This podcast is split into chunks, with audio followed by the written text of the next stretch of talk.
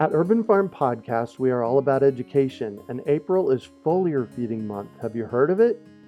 It is a super simple application of spraying liquid organic fertilizer on your trees and garden plants. The leaves, branches, and trunks are incredible at absorbing nutrients. And if your soil isn't great or your pH is off, foliar feeding is a quick and long lasting fix to get your plants the nutrients they need. Want to learn more? Join us for our free online webinar on how to apply this amazing process to your gardens and fruit trees. Visit urbanfarm.org to sign up. That's urbanfarm.org. You're listening to the Urban Farm Podcast, your partner in the Grow Your Own Food revolution. Whether you've just been introduced to urban farming or you're a lifelong advocate, we're sure you'll leave feeling more informed, equipped, and empowered to dig deeper into the soil of your local food economy. With you every step of the way, here's your host, Greg Peterson. Today on the Urban Farm Podcast, we have Albert Kaufman of Farm My Yard to talk about his experience with urban farming activism. Albert is a longtime Pacific Northwest activist. He's worked on urban farming, forestry, quality of life issues, and more since moving to the region in 1994. Albert is a huge proponent of helping people find their way to the garden. Welcome to the show today, Albert. Thank you very much, Greg. Absolutely. So I shared a bit about you. Can you fill in the blanks for us and share more about the path you took to get where you're at now? Well, I have been involved in some sort of gardening and planting uh, for a long time. I grew up, like many people, in the suburbs of the United States and had a lawn and and you know, cut the lawn down mm. week after week for the three dollars that my parents would pay me.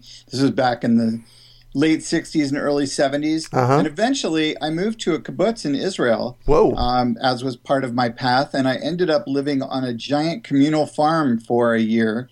I worked with cows. I drove tractors. I fed the cows. I sang to the cows. I uh, learned about other aspects of large scale farming that year. Mm-hmm. Um, I was 19 and it had quite it made quite an impression on me. I also spent a bunch of time picking watermelons, picking avocados, and being in orchards, uh, picking lemons and and oranges and grapefruit. So that was quite a impact on me, uh, being a suburban kid from New Jersey, uh-huh. suddenly being in the middle of the desert and learning about irrigation and growing food. After that, I switched to living in New York City, where I didn't really have much contact with growing food at all for a couple of years. But in the summers, I was often out and about and traveling in the countryside of the United States. I hitchhiked across country a couple of times. Really? Uh, went to the Rainbow Gathering um, in 1981 and spent a lot of time outdoors that summer and uh-huh. got to visit a lot of interesting places around the country. And then eventually, I moved to the Pacific Northwest in 1994. And I would say that's when um, I started really getting involved in community gardening. Seattle has a pea patch program, and I dove into that, and also the tree planting program that they have there, where they give out free street trees to uh, people in the neighborhoods, whoever wants them. And that's the way that they've been building up their uh, canopy in Seattle over the years. So that was really when I first got started in sort of like large scale projects uh-huh. and, you know, got tempted by the idea of really having a huge impact. Nice. Yeah. So you went and spent how long on a kibbutz? I was there for a year, 1979, 1980, the school year. Uh-huh. It was kind of like a gap year program, even though back then we didn't have a name for it like that. Right. Yeah. I lived on kibbutz, kibbutz Urim, uh, in the Negev desert, about uh, 45 minutes from Beersheba, about two hours, I guess, from Tel Aviv, maybe a little bit shorter, but it was pretty remote place. It's, you know, kibbutz, uh, kibbutzim can be right along the main road or they can be off down some road somewhere as well. And this had 600 adults and uh, 250 milking cows um, and just, you know, acre after acre of uh, crops surrounding it in a big circle. So you were growing food for the the community, the kibbutz, or for the surrounding area? Oh, the food was for uh, probably much of it was for export. Uh-huh. Um, we were growing things like potatoes and gladiolas and oranges. My guess is that a lot of it left the country but definitely a lot of it stayed on the kibbutz as well, and that really impacted me. Um, you know, seeing food grown and then and milk you know, harvested from the cows, and then that milk being brought directly into the kitchen. Um, the kitchen, fresh, Wow. unpasteurized. I mean, that was pretty amazing. Eggs from the from the hen house, you know, Right. ten thousand chickens. oh my gosh, Yeah, ten thousand chickens. What does that sound like? it's pretty loud when you get up close to it, or if you're inside of it. I'll bet. And uh, I had a job for a little while where I was the guy who went around to all of the different work sites and picked up the food from the different sites. So, like, I would go to the chicken house and they would give me a certain amount of eggs, and I would go to the cow shed and I would get the milk, and then I would bring that all back to the kitchen. And I drove around in this tiny little Massey Ferguson tractor Uh huh. that was you know just a tiny little thing uh, but it was, it was really kind of kind of a fun job so i got to drive around the kibbutz on a tiny tractor Nice. So for those for those of our listeners that don't know what a kibbutz is, kind of fill us in on that because it's a really fascinating story.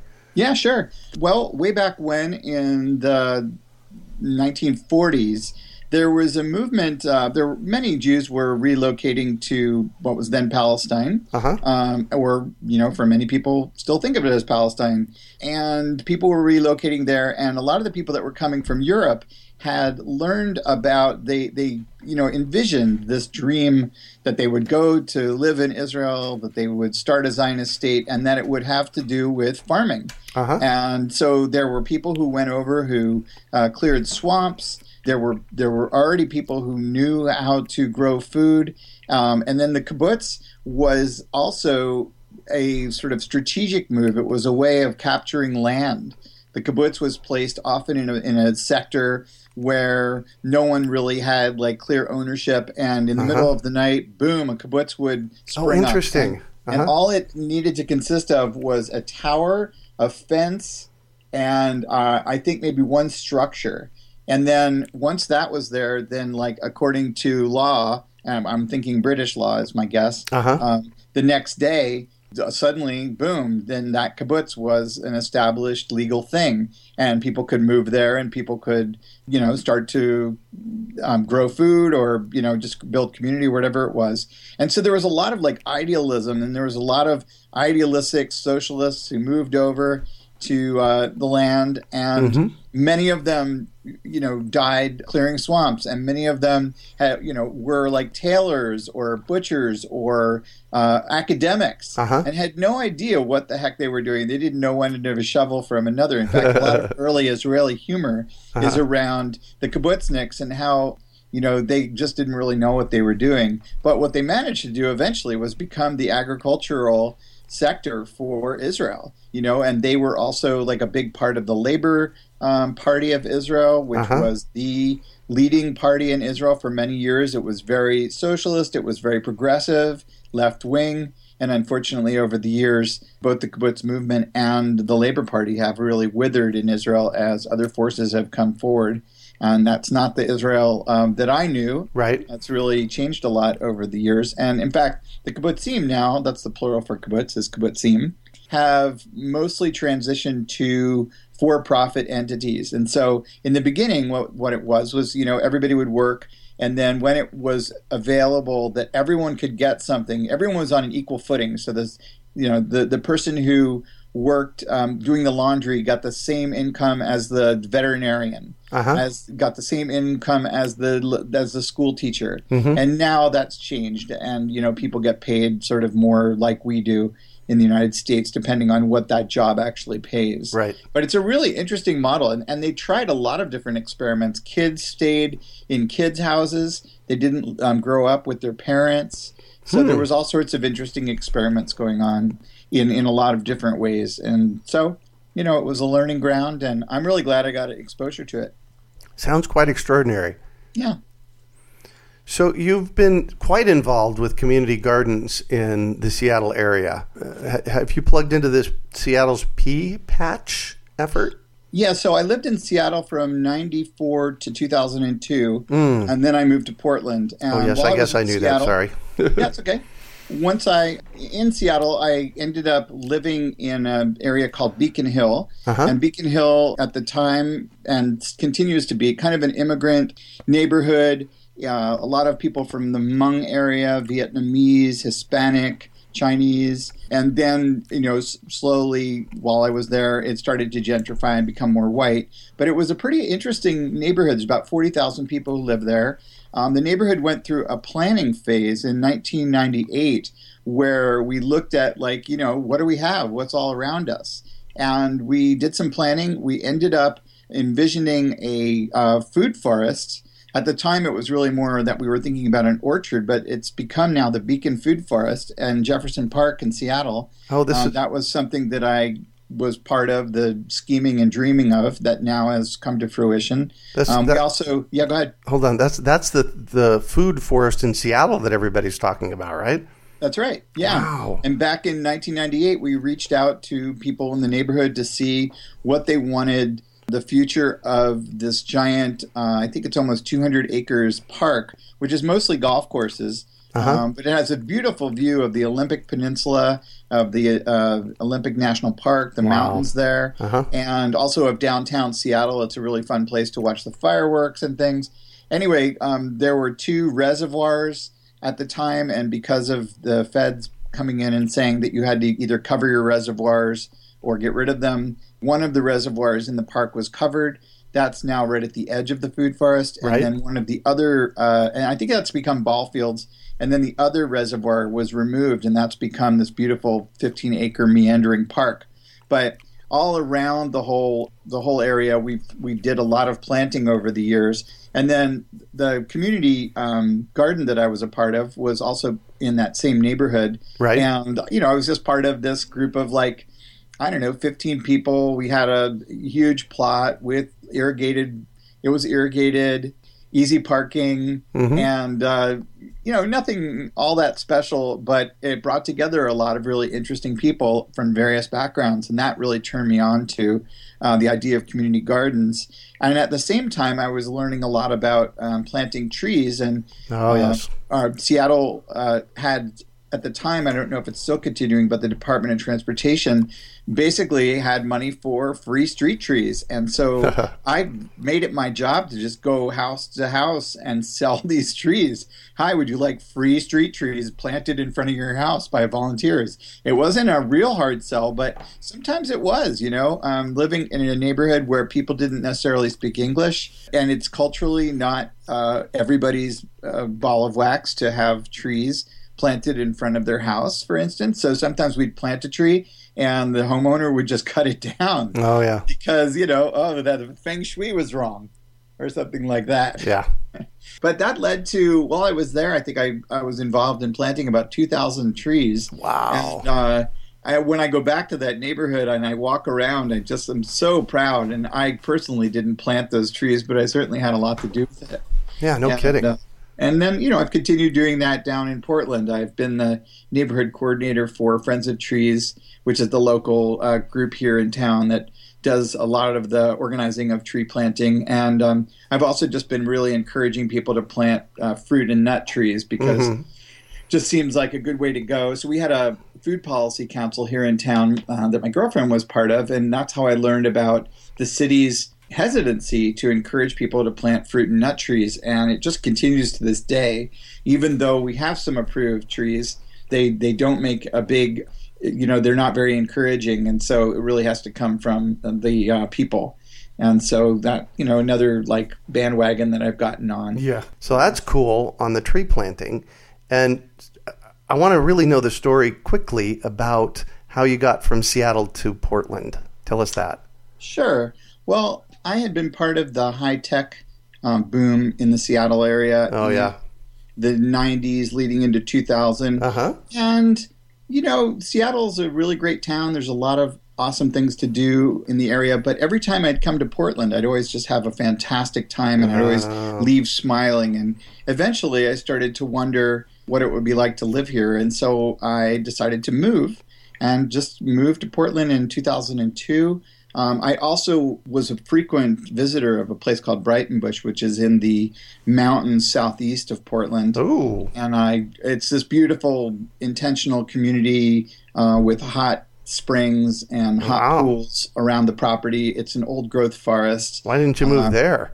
Well, the, you know, life is long. I, I'm not. We're not done with that conversation yet. Oh, there you go. Perfect. Always a possibility. Perfect. Um, the winters there are a little tough because Ah. it's uh, you know rainy just like it is in the rest of Oregon. But then you add in a few more thousand feet of elevation, so you Oh, have right. more snow and darkness, and it's Oy. in the woods, and yeah. so that's part of it. But you know, I'm also a bit of a city kid. I've been living in cities most of my life, and Oh, yeah. that's where I find my joy. Um, but anyway, I decided to move to Portland Mm-hmm. and relocated here in 2002, and then I never really ever looked back to um, Seattle. You know, I've lived in New York City, I've lived in Munich, and both of those places I still think about really fondly. And Uh-huh. Seattle, for some reason, just has not really stayed on the radar for me, especially now with the changes that have come since I left. I mean, it's really gotten much more built up. Uh-huh. Uh, there's just a lot more traffic congestion. It was already bad when I left, even though I am a car free person. You know, it affects everybody when there's a lot of congestion. oh, yeah. So, um, yeah, moved down here and just really felt like I live in a city, but it's a small town kind of feeling. Now that's changing here. It is starting to feel like a lot of other places, but Mhm. um, I, yeah, I'm just really very pleased with my choice and have made quite a lot of uh, good friends. And the community here that I'm a part of is really awesome. And yeah, Cool. So you have a project that you started in Portland mm-hmm. called Farm My Yard, and that's actually how we originally met, is uh, through kind of threading uh, a conversation around Farm My Yard. So could you tell us about that? Sure. You know, I think there's a lot of people who are excited about the idea of urban farming. Uh-huh. Uh, there's no question about it. It's coming on like gangbusters, and you've been a part of it, and it's very inspiring what you've been up to. Thank you. Um, and I just, you know, having been part of the tech community, I kept seeing ways that we could move things along faster. Mm-hmm. I helped uh, uh, Free Cycle get started in 2003. Ah. Oh, wow. Um, I came back from Burning Man. I'm a big fan of Burning Man. I go every year. Uh-huh. And I came back that year, you know, having once again dipped into the gifting economy where you walk around for a week and no one's selling anything and no one's bartering for anything and everybody's just giving of what they have and gifting each other with things. And it's really quite moving experience. It's it's it takes a few years really just to even understand what the heck is going on. You always want to reciprocate and, and Right. you always feel guilty about taking something from somebody, but eventually you can sort of get it. I came back from it in 2003, read a Utne Reader article about a group down in Tucson, Arizona doing something called Free Cycle. Oh, right. And I looked it up and I saw, you know, there's a thousand people on a Yahoo group doing Free Cycle. And I came away from that going, oh my God, like that's perfect for Portland, for one thing. Uh huh. And uh, after I started the Portland one, a few days later, I realized, why don't we just template this and go crazy? So I started, I don't even know, like 10 different groups around the world. The one in London, New York, San Francisco, places where I knew people so that eventually I would be able to encourage a friend to, to moderate the group. Right. The one in Portland went from zero to 300 in a couple of days. I ended up getting some press um, from the Oregonian, uh, and th- then it went to 3,000 people, and Uh-huh. it started to really boom. And then I got another article in the Oregonian, and then the other ones around the country started to pick up, and the whole thing just sort of took off. And now there's millions of people doing it. Um, there's a free section on Craigslist. There's uh, Rooster, which is a new up and coming organization out of uh, Berkeley, who they're they're taking Free Cycle and they're making it more like Nextdoor.com. So make just adding in more social, you know, connectability. And so, uh, having been a part of that, I realized, oh well, there's got to be a way to connect urban farmers with people who have property. Yeah. And so the way that it came to my mind was let's just call it Farm My Yard, i.e., you farm my yard. I'm going to put up a sign in my front yard. It's going to say Farm My Yard. The person can come up to my door, knock on the door, and we get a conversation started. And soon after that, I realized that there were already some great agreements out there that people could download off of a website and customize and have ready for the time when they might need to, you know, take that step. right. and, and coordinate um, the exchange, whatever it was going to be. And that's led to just all sorts of things, you know, putting up a website and sort of putting a stake in the ground or a sign in the ground. Uh-huh. I, I made signs, I've made t shirts, I've got a Facebook fan page that's pretty active with about nine moderators, you being one of them, or Yep. admins. Uh-huh. Um, and you know, it's just been a really fun ride. And I mean, I'm not out. I mean, I am out there personally farming other people's yards, and other people are sort of farming my yard. And there's a lot of like food exchange going on and seedling exchange. I just went to a really awesome neighborhood seedling exchange the other day. Uh, we've been on TV, and you know, it's gotten certain all sorts of different like aspects of it. But I think you know one of the really interesting parts of it is it, that it's an idea. You know, it's a meme. It is not a. It has not turned into what some would like to see, which I think is coming, which is more of like an app. You know, which is more let's Oh, use yeah. the web for what it's made for, and you know people can post i'm looking for this and somebody else can um, fulfill it or you know people can connect that way. I've not done that and so it has really just sort of continued to be this diy movement. And i get um, contacted all the time from people all over the world saying hey you know is there farm my yard in my neck of the woods? And i just have to respond back farm my yard is yours. Like just take this and run with it. Right. and so I want that to be really clear with people that it's not a service that someone can use. It is it is inspiring other services that Uh-huh. are coming along. I just Right. got contacted from a guy down in Berkeley who said, "Hey, um, you know, can I take what you're doing and and turn it into an app?" And I'm like, "Please, by all means, you know." And somebody has come along and started to make an app for me, and I we got a ways down the road. It was from someone from Czechoslovakia, and then he sort of disappeared. And I realized, you know, I, I'm just doing what I can with it, and it's not my full time job. It is just a passion and an interest, and I'm excited about it. And and whoever wants to use whatever's on the website for their own purposes and run with it, that they have full 100% permission to do so. Kind of an open source thing. Exactly. Yes. Fantastic. So I'm I'm curious to dig in deeper on something. I'm on right now. I'm on the freecycle.org site, and I'm on Uh-huh. farmmyyard.org. I want to unpack for our listeners maybe the process, the thought process from going from a thought, I you know, just the thought to actually putting up systems around this stuff. You're you're you're a tech guy, right? Mm-hmm.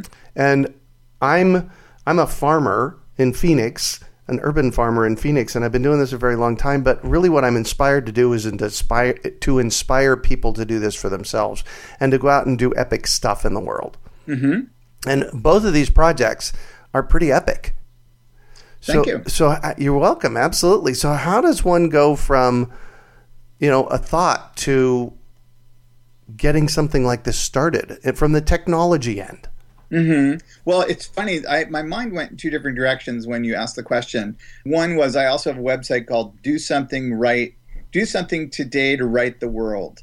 And I think that's just a basic philosophy on my part that you just, that if we all did that, if we all just did whatever it took to right the world, you know, things would be righted, things would be improved. Uh-huh. Um, in terms of like the tech side, I mean, you register a domain or you talk it over with friends over a couple of beers and you figure out what's the idea and, you know, what you're going to actually do. You actually just have to take action. Um, in terms of the farm my yard idea, I got to, I got a bunch of people. Uh, we got these real estate signs that someone had and stakes. And we had a painting party and we made fun farm my yard signs. You know, Uh-huh. we actually took it and we ran with it and we created these signs and it made like a little bit of hubbub. Uh-huh. Um, and I've always thought, you know, if I just would print up a thousand signs and hand them out at farmers markets, th- you know, this thing would just really take off. Imagine a neighborhood that had a hundred signs in it. oh no kidding! know, that was that was inviting people nearby who lived in apartments to come Yep. and do some farming. I mean, that would be it. And when that happens, then you know things will change. And I, I have not been willing to like take that step um, personally. I've thought about doing a Kickstarter to do it, uh, but I've just you know I've sort of been busy um, farming. and and answering questions and doing it at the level that I'm doing it. And planting. Um, in terms and, of the free cycle thing, it was really just mm, uh, copying what was already being done Uh-huh. and templating it and just running with it. Um, and people are doing that with Farm My Yard also. There's Farm My Yard branches around the world. These people in Cairns, Australia, keeps contacting me and saying um, how excited they are to uh, you know be doing Farm My Yard where they live and like you know power to them. yeah. Um, and Philadelphia, I've had people from New York, Philadelphia, a number of people. I think another thing that really uh, is a great organizing tool that people under um, value is email. I'm a huge. That's what I do for work. I'm an email marketing expert Uh-huh. uh, for small businesses, but it's also great for small causes or for large causes. Mhm. You know, email is the way that we are connected with one another. It's a great way to get the word out about things. I'm, and you know, the thing I talked about earlier about wanting to preserve Portland's uh, old majestic trees. They're we're having a developing boom right now where people are coming in, buying houses, smushing them, getting rid of the trees, and like building giant boxes. I'm sure Yeah. it's happening where you live as well. Oh yeah, in my neighborhood. Yeah, and so you know to stop that from happening, it, it, it, it you know. It, Unless you're going to get everybody in your neighborhood to start running for office, which is a great way to go. Um, coordinating people via email lists is a fantastic method of getting the word out and doing work. That's also what I did. You know, that's basically what FreeCycle is. It's a large email list. It's the same thing with Mm. Farm My Yard. Uh-huh. Part of my goal is just to continue building that list so that if and when you know something shifts or there's an opportunity that people can you know take advantage of, then boom, I can reach out to them. And I know you're no you're no novice around email marketing, so Oh, yeah. um, you know what I'm talking about in Yeah. this realm. Well, it's and it, it's it, these are all really great tools to help us spread the word. And, and I was going to say a moment ago, plant seeds. You're just planting Mm-hmm. seeds. Right. One aspect about Farm My Yard too that I haven't really talked about, but I think is relevant is I also see it as a jobs program. You know, there's a lot of urban farmers who are Oh, yeah. showing off their stuff, like in Detroit, Uh-huh. where they're saying, "Hey, we can put people back to work." Growing food for themselves and for the community. And I think Farm My Yard is just that as well. I've had people come and farm, you know, 10 yards around them and make enough. Uh, they're, they're earning money from that, or Uh-huh. they're earning food, or they're earning goodwill, whatever it is they're earning, you know. Plus, they're keeping in shape. They're, you know, staying out of trouble, out of gangs. I see this could be the teen program of the century. You know, any teen that wants to make some money, Uh-huh. um, start farming other people's yards. You know, then the, the other people they don't have to pay for lawn maintenance. They're Yep. getting food. They're saving money. Uh, the noise from leaf blowers and weed whackers and uh, lawnmowers goes way down. hmm And the team gets skills that they can uh, use all their life. And they can make money at it. Yeah. You know, there is money to be made by young people because who has the energy to really do urban farming. It's young people. I'm 54. I, there's a certain there's a certain amount that I can do, Yep. and I'm excited to do, and it will Yeah. help me stay fit and things. But and you know, I'm glad to share the knowledge that I have. But in Mhm. terms of the actual labor of doing this week in and week out, you know, the younger the better. I wish that young kids in schools were being taught urban farming Yeah. because, uh, like, I just watched it the other day. I just want to throw this in here. Please. I, I just I watched. Um, you know, I, there's a little school near the house that I'm in at the moment, and there's a there's a beautiful community garden at the end of the field, and in the middle of the field there's a the soccer field, and I watched like adults and their little kids. You know, with the kids running back and forth on a beautiful day, kicking a ball around. Uh-huh. And here's this beautiful community garden, you know, waiting for the adults in the neighborhood basically to come and, and grow food. Uh-huh. And I thought to myself, God, do we have our priorities wrong or what? Yeah. Like these kids should be picking, they should be planting and picking food and learning how to grow food and getting some exercise through that. And then when they're done, great, play a game of soccer. But I couldn't, I couldn't believe like how much potential is being wasted. I mean, these parents all drove their Uh-huh. kids to this soccer field. The kids are all, you know, they, I mean, the exercise that they're getting, that's fantastic. Don't Right. get me wrong but I really think our priorities are screwed up when like that's the the main thing is driving your kids around so they can go play soccer and then you know they come home and they play on their iPad. It's Right. like we really need to shift that. Heard that. Yeah. You mentioned in our pre-conversation about a uh, cultivation classic that you went to. Yes. Tell us about that. Oh, I would love to. So, just recently, Oregon legalized marijuana, Uh-huh. and uh, right now it is uh, you know available to anyone 21 or older. Um, you can buy flower, what is what how it's known, or or just marijuana. And now June 2nd, we are about to everybody, all adults in in Oregon will be also able to buy just about everything else, like oils and tinctures and Huh. um, edibles and things like that. They've kind of held back on that. So I went to an event that was sponsored by our local newspaper, the Willamette Week, and Uh-huh. also one of the local dispensaries called Farma.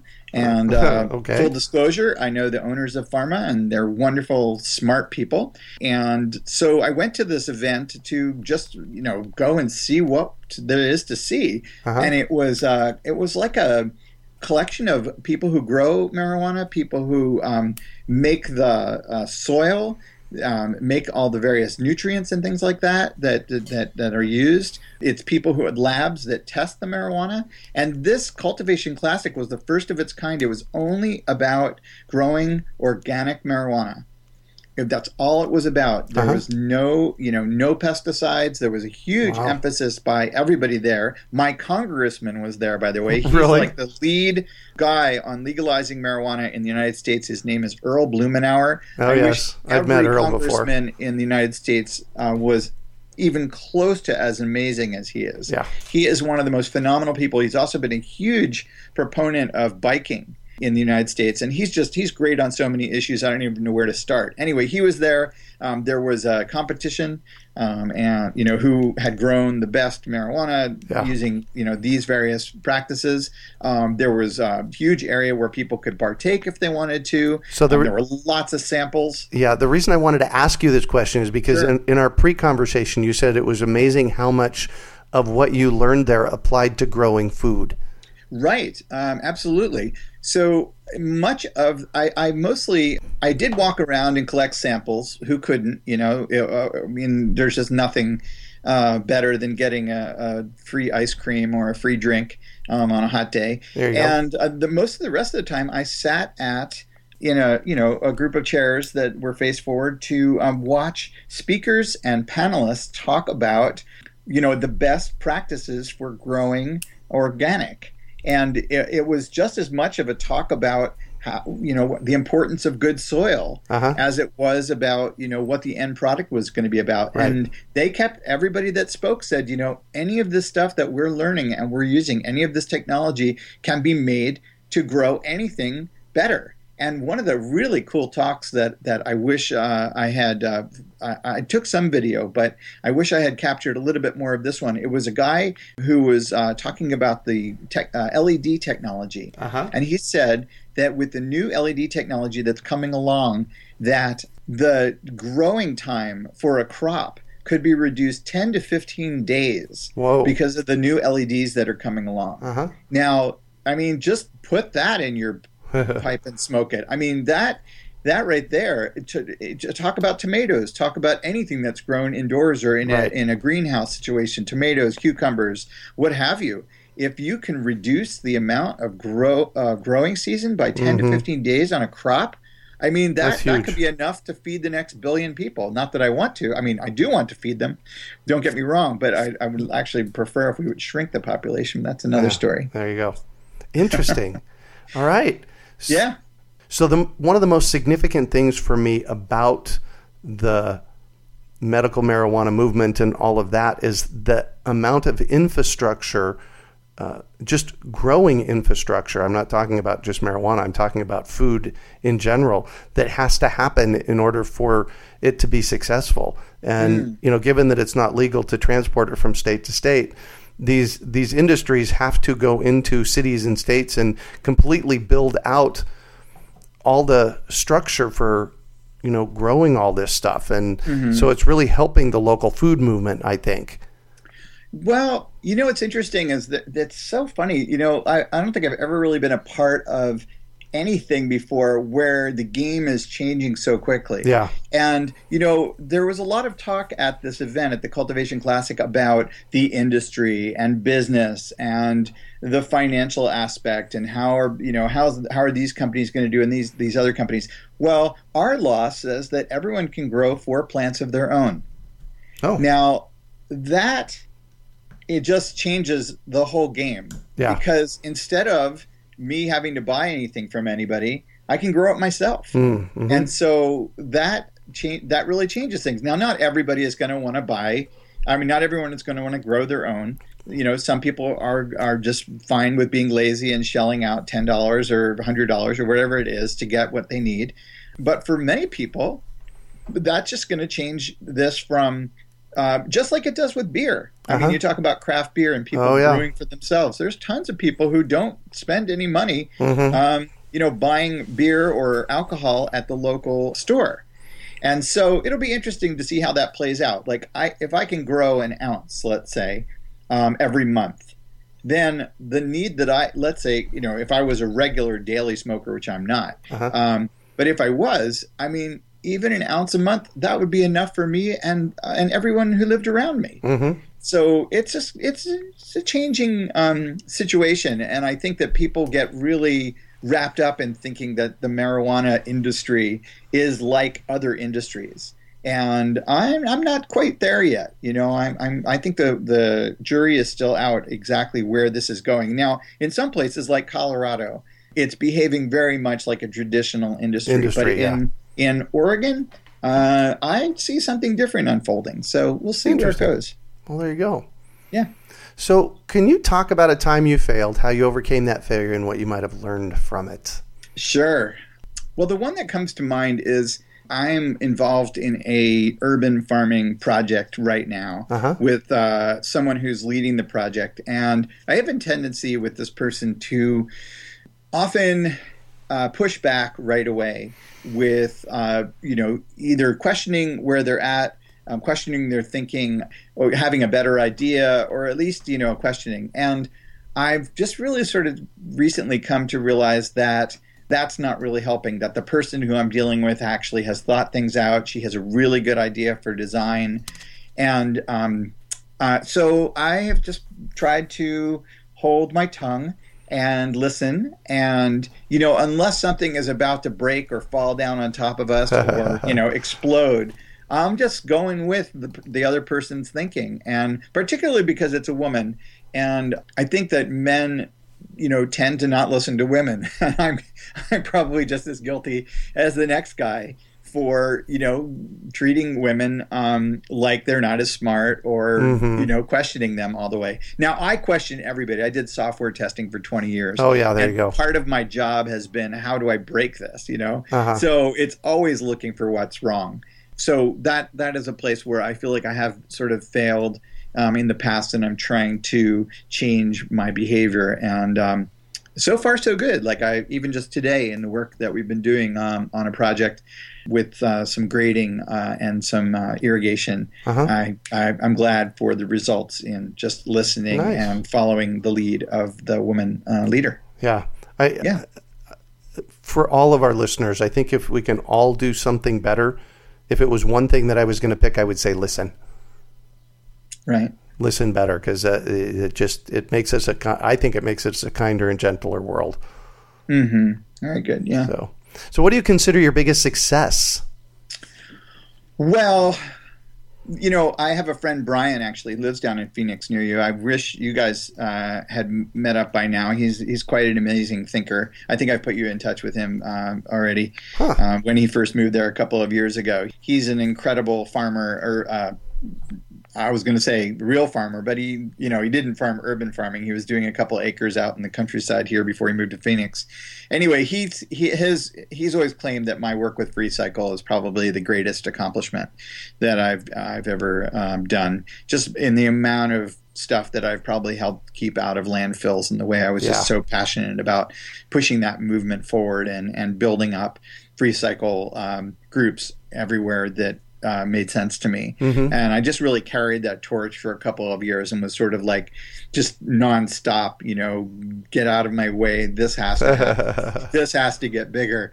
So I'd say that probably is true. And yet it's hard for me to rest on that because, you know, that was back in 2003 um, till present. I mean, I still feel like I'm a real big fan and supporter uh, of Free Cycle, but it's not the thing that I'm working on the most Yeah. right now. Um, but yeah, I would say in my lifetime, that's probably the thing that, you know, many people will remember me for. And um, I'm very happy with that. cool. And what drives you? Well, I think you know I grew up Jewish. I, I am Jewish, and I think the the idea of tikkun olam, which means heal the planet, got instilled in me in a very early age. I had a mentor named Lee when I was younger, and we would sit around um, and listen to Bruce Springsteen and the Grateful Dead, and play guitar and play chess, and talk about what was right and wrong. And he was really an influence on my life. At the same time, I was part of the youth movement that ended up leading uh, to my going to Israel and living on the kibbutz and being part of a labor Zionist youth movement. Uh-huh. Um, but uh, my uh, time with him, I think, was you know the thing that really instilled in me to to be a good person and to work to repair the world. Mhm. And I've just never stopped. You know, um, I think that combined with a couple other lucky you know lucky things I've I discovered sort of by accident something called co-counseling or re- reevaluation counseling. Mhm. People can learn about it at rc.org. Um, it's a great tool for learning how to listen better, uh, also learning how to work on emotional stuff that has hindered you or you know gets in the way of being Yeah. like the most zesty, amazing person that you can be. Uh-huh. So I really took to that when I heard about that in 1989. I just dove right into it, and I've been active in it for about 25 years. And that helps me with activism because anytime anyone does anything, you know, outside of the ordinary or against the status quo, um, boy, you better believe that people are going to push back and attack you and try Yeah. to undermine you. And you know, I'm sure you've experienced this yourself I have, interestingly And, uh, enough. anybody that that that takes a chance, anybody that leads, um, becomes a magnet for every, everybody else's, you know, disappointment and and um, you know attacks. Yeah. And the co-counseling for me has been the thing that I keep returning to, where I can go and get kind of recharged, um, and keep going with what I know is right, and you know, stick to my guns. And I hate that expression, but that's that's pretty much it. Yeah. So those are some of the things that have you know kept Cool. me kept me going over the years. So I'm all about education, and I have to know: is there one book that's kind of influenced you in this process? Yeah, I would say Food Not Lawns by Heather Flores Oh, has yes. been hugely influential to me. Mhm. You know, it's funny, even just the title alone uh, really says it all. But if people do want, I've got a link to it off of the website farmmyyard.org, or people can just look it up themselves. Um, but it's a brilliant book. It's just all about, you know, how do we go from lawns to growing food? Yeah. And that's a step that if everybody took, um, even if, you know, I've always thought it would be fun to just have like, you know, people do one square foot a year. If Oh, everyone yeah. in the world would just take one square foot of their yard and dig out the lawn and put in a tomato plant, Uh huh. the place would be, we would be a, a healthier world, you know, because many people would go beyond the one square foot. But I always Yeah. thought that would be a fun place to start. But Yeah, definitely, uh, food not lawns Perfect. is a huge influence on on my world. Perfect. And what one final piece of advice do you have for our listeners? Well, I think you know. I, my guess is that a lot of the people listening to this podcast are probably, um, you know, my age or somewhere around it. And I would suggest that people find young people to mentor.